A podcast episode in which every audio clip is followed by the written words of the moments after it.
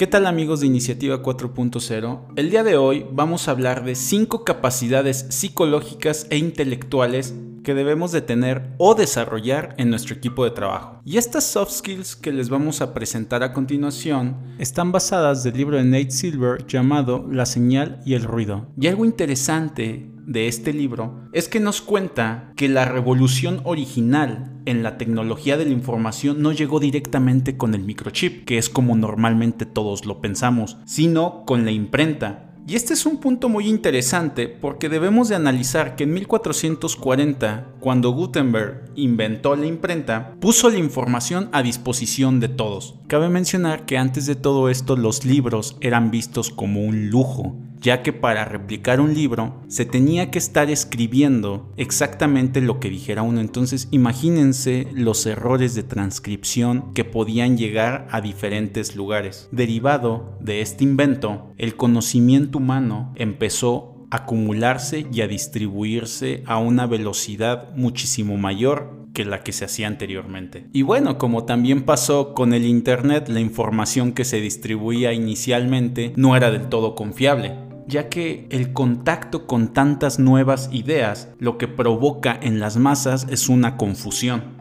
Y algo que debemos de tener en cuenta, y más ahora en estos tiempos, es que la cantidad de información crece muchísimo más rápido que nuestra capacidad humana para poder decidir qué hacer con ella. Y de aquí se desprende un tema que se llama infoxicación. La infoxicación hace referencia a la cantidad de información que estamos expuestos, provocando que esto nos paralice para tomar una decisión porque no sabemos si esto es verdad o es mentira. Puede ser útil o no lo es. Y es aquí donde mencionamos la primer soft skill que requiere tener nuestro equipo de trabajo. Y esta hace referencia a la capacidad de adaptación y aprendizaje. Y a capacidad de adaptación nos referimos a de qué manera actuamos cuando nos topamos con nueva información. Uno de los principales problemas que se tienen cuando escuchamos algún tipo de nueva información es que la adaptamos a lo que nosotros mismos estamos buscando. Distorsionamos toda esta realidad que está sucediendo para darle un contexto y esto puede tener la ventaja de que nos ayude para generar algo productivo, pero también puede tener el efecto contrario. Es muy importante que dentro de este skill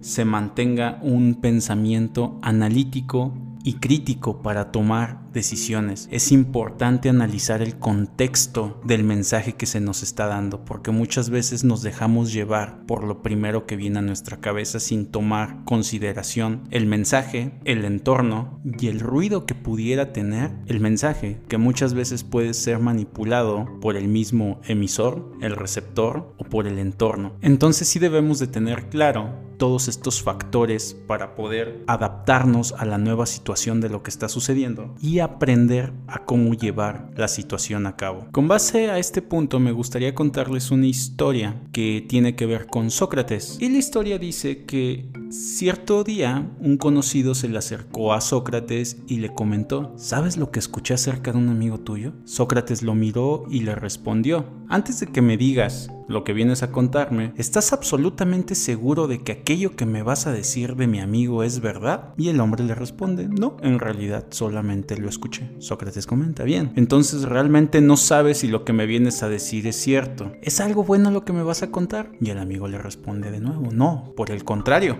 algo lo interrumpe Sócrates. Entonces, tú vienes a decirme algo malo sobre él, pero no estás seguro de que sea cierto. Entonces, ¿es útil lo que me vas a venir a decir? Y le responde el conocido. No, realmente no. Por último, Sócrates concluye, si lo que vienes a decirme no es cierto, no es bueno y no es útil, ¿para qué me lo dices? El mensaje de esta historia es que debemos de analizar de dónde estamos extrayendo esa información o quién nos está diciendo esta información. Aprender de qué manera vamos a hacer uso de esta información, ya sea a nuestro favor o a nuestra contra. El segundo punto que vamos a tocar hace referencia a la gestión del estrés y la humildad. Habla acerca de que seamos personas resilientes. ¿Y qué significa resiliencia? La resiliencia es la capacidad que tenemos para afrontar las adversidades. Cabe mencionar que las personas que son resilientes tienen mejor control sobre todas aquellas situaciones que tengan que ver con la presión y el estrés. Como tercer punto tenemos la atención y la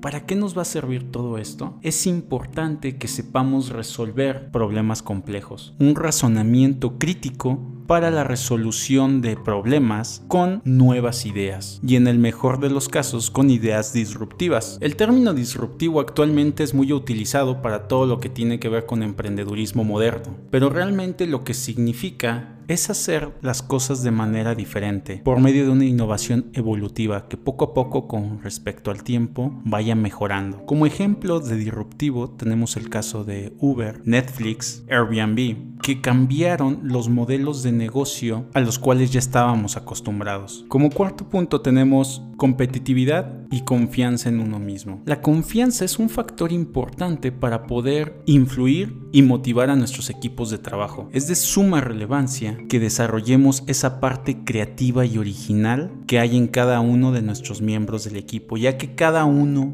va a poder agregar algo interesante a esta fórmula para lograr una transformación digital. Y en este caso, profundizando en el tema de la transformación digital, este tema va más allá de tecnología. Se trata de transformar la manera en cómo estamos viendo, haciendo y tomando decisiones. Entonces es importante en cada uno de los integrantes de nuestro equipo de trabajo para saber qué puede aportar cada uno con su talento nato y motivarlo para que vaya desarrollando esta confianza en sí mismo. Y por último, es muy importante la preparación continua de cada uno de los integrantes del equipo. Muchas veces es común ver que alguien es bueno en cierta materia, en cierto tema, y no sigue desarrollando ese conocimiento simplemente porque ya se considera que es avanzado. El tener este tipo de actitudes dentro de nuestro equipo de trabajo a alguien que crea que no puede ya aprender algo más puede ser un stopper en nuestros proyectos. Entonces sí debemos de tener cuidado en identificar este tipo de actitudes